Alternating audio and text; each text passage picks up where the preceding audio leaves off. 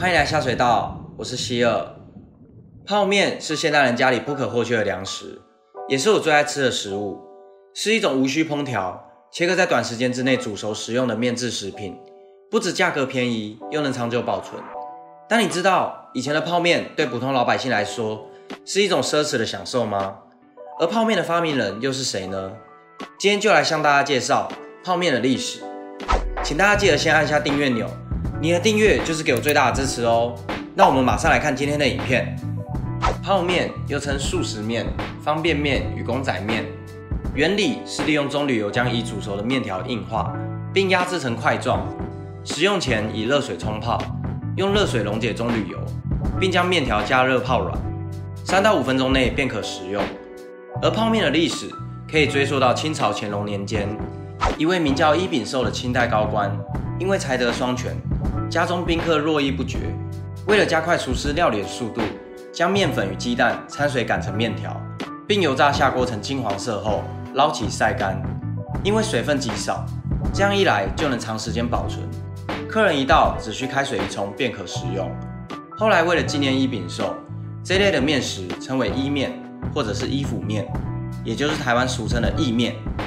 而发明现代泡面的人是一位叫张国文的台湾人，并在1958年提出了瞬间油热干燥法的专利。随后在1961年以2300万日元将这项专利卖给了日治时期在台湾出生的台籍日本人五百福。1966年，五百福规划日本籍后改名为安藤百福。买下这项专利后的安藤百福将泡面推向日本市场，在1961年创立了日清食品公司。主打商品为鸡汤拉面，又称作日清伊面。这款泡面一开始在日本的球场与赛马场试卖，最初价格为三十五日元。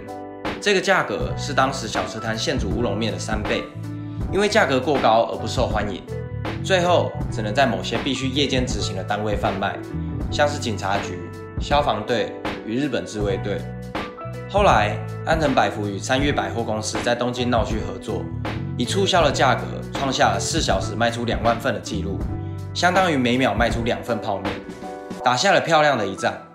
但真正让泡面奠下日本饮食文化根基的，是一九七二年二月的浅间山庄事件。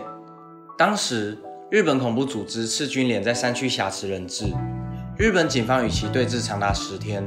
在寒冷的冬天里，山上更是低温，警方选择配发日清泡面，而电视台的转播。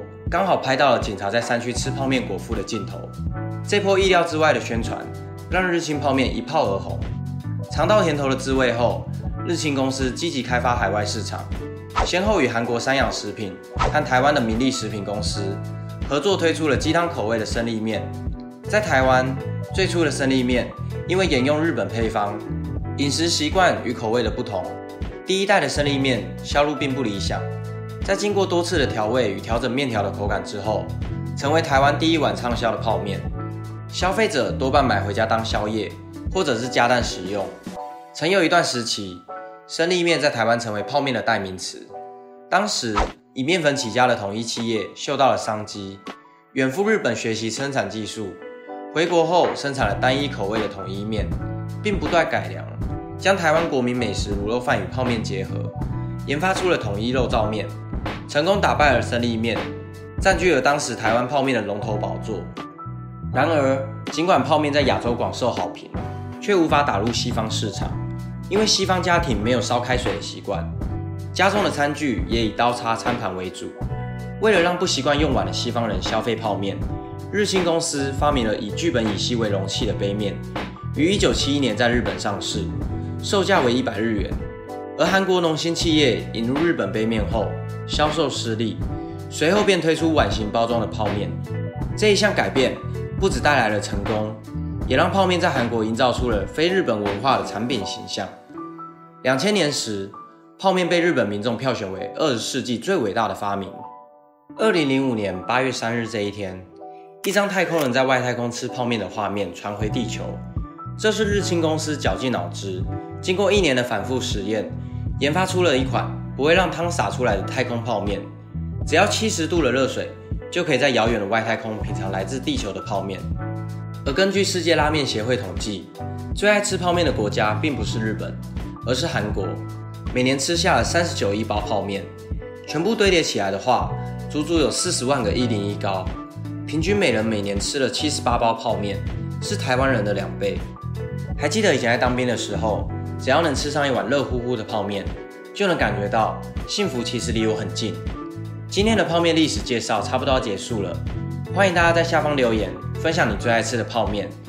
影片结束前，请确认你已经订阅本频道，并开启小铃铛，就不会错过最新的影片喽。我是希尔，我们下次见。